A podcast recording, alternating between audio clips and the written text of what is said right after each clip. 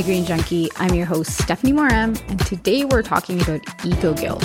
It seems like a pretty hot topic and one that I'm very familiar with as I have experienced lots of eco guilt on my sustainability journey. Before we get started, please remember to subscribe to my Green Junkie podcast on whatever platform you use.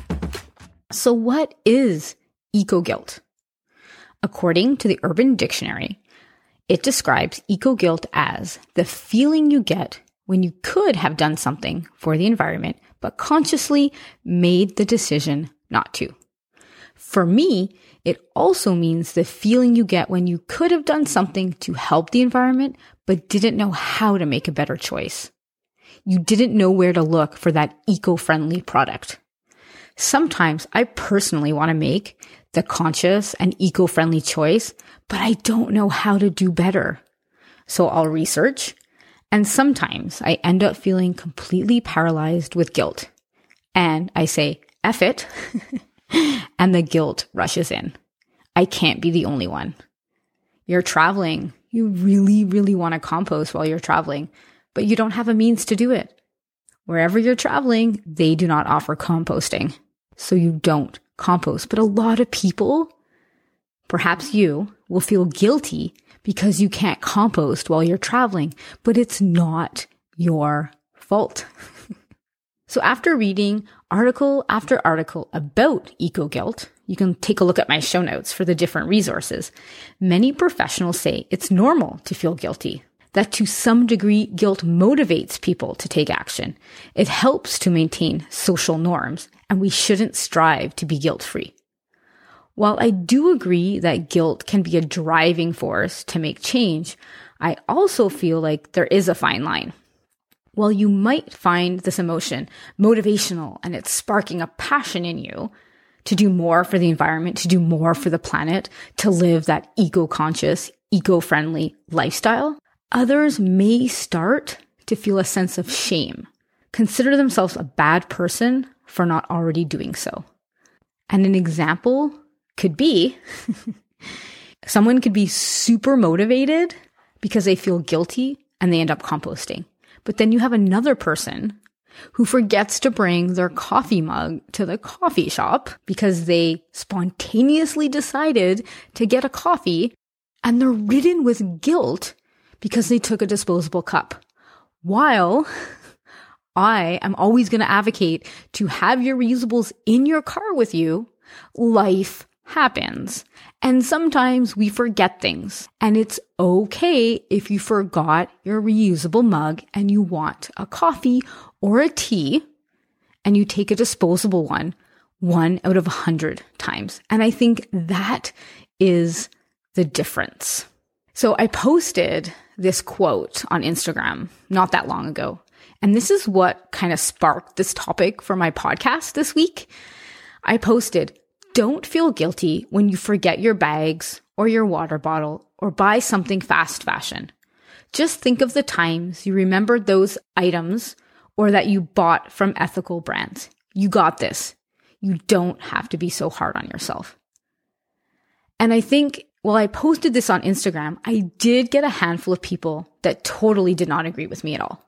They said that we should feel guilty when we don't protect the environment. We should feel guilty when we shop fast fashion and we forget our mug or our reusable water bottle. And I really, really do not agree with that at all. I know what it's like to live with eco guilt. you could ask my husband how fun that was for him during that period when I was continuously feeling guilty for doing things that I knew wasn't benefiting the environment feeling guilty that I didn't always have my reusable mug, feeling guilty that I forgot my reusable bag. And I would leave the grocery store and make like four trips with my groceries in my hands. My husband didn't love that. He was like, Really? Can we just grab a bag? I was like, No, we're not grabbing a bag. I've lived with that eco guilt. It's not fun. Like I said, you can ask my husband how that went. it wasn't awesome. I just, I don't agree because what is being accomplished when we're all walking around feeling guilty and shame for not doing everything, for not doing everything perfect. And to be honest, I would prefer that thousands of people make efforts to bring their reusable mugs as much as possible. I would rather and prefer thousands of people bring their bags and sometimes forget it than just a handful or five people remember to bring their reusables with them. Or I would rather thousand people compost most of the time than three people do it perfectly. And what is perfect anyway? That's probably another topic for a whole other podcast episode. Like, what is being perfect? It's living a green, perfect life because it doesn't exist. Like, it doesn't exist. And so I use this example a lot. I eat a vegan diet on and off for the last 11 years. And when I say on and off, just side note, I went back to eating eggs for a while. And I remember following a lot of activists in that space, a lot of vegan activists.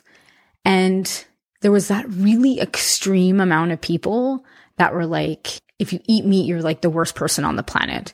And again, at that point, I didn't agree with that. And the reason I didn't was because if somebody eats meat at every meal, seven days a week, and then they make the decision to reduce the amount of meat that they're eating, and now they're only eating meat at one or two meals a day. Isn't that a win for the vegan community? I mean, it is in my eyes because less animals are being harmed. Is it perfect? No. Would I rather that people didn't eat meat? Yes, absolutely. But me shaming people into a vegan diet and making them feel like crap because they eat meat is not going to get them to reduce their consumption of meat. And this is an example I share with so many people because it just illustrates that no one is going to eat a vegan diet when I'm rude to them, when I'm shaming them, and when I'm making them feel like crap. But if I embrace them and help them and show them the way, they're more likely to get on board. And I feel the exact same way when it comes with the sustainable lifestyle, when it comes to green living, when it comes to the environment. We can either take someone by the hand and show them that what we have done, or we can make them feel guilty we can shame them and then they can internalize all that guilt and feel like crap and say, well, this isn't pleasant. I'm just not going to do anything. And some of you listening might totally disagree with me, and that is okay. This is my perspective on this because I've been the person that has shamed people in the green space, and I have been the person that's been shamed and made to feel guilty. So I see both sides. I was that person that would be like, did you know that you can recycle that?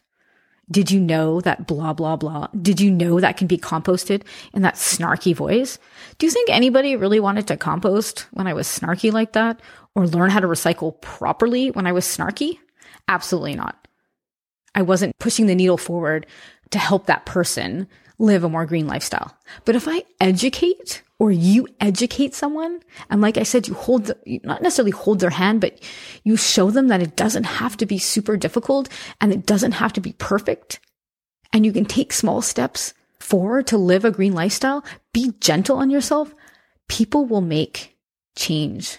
I was that person that when I decided to live a green lifestyle, that I got rid of everything.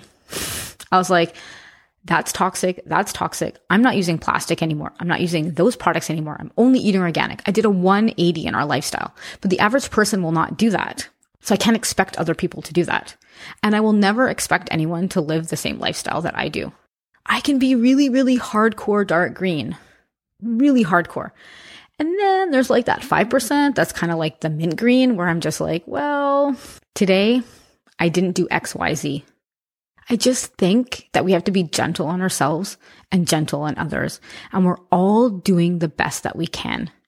And to say that people should feel guilty because they forgot the reusable mug or that they bought fast fashion, I think we need to drop the word should, first of all. I just really truly believe that change happens when we educate and show people how we live our lifestyle versus making them feel guilty or shaming them.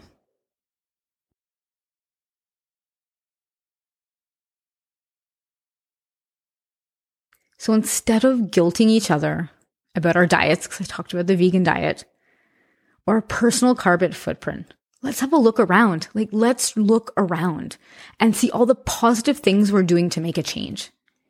What positive thing have you done today? Did you actually remember your reusable mug? That's a win.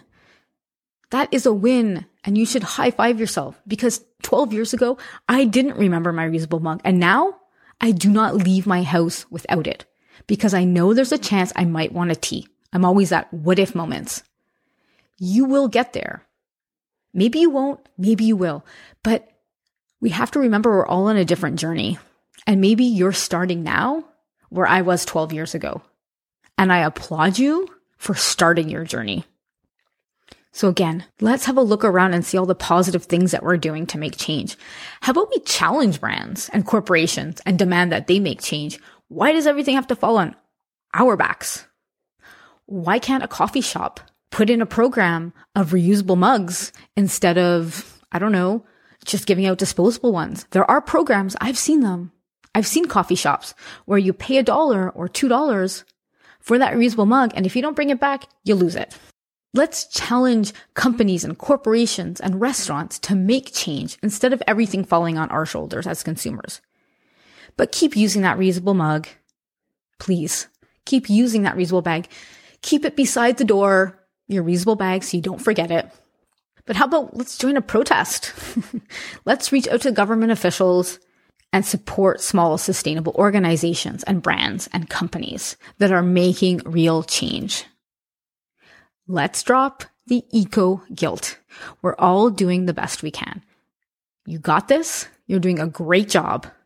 It's time to rid the sustainability movement of guilt altogether and just be really, really proud of what we're achieving right now.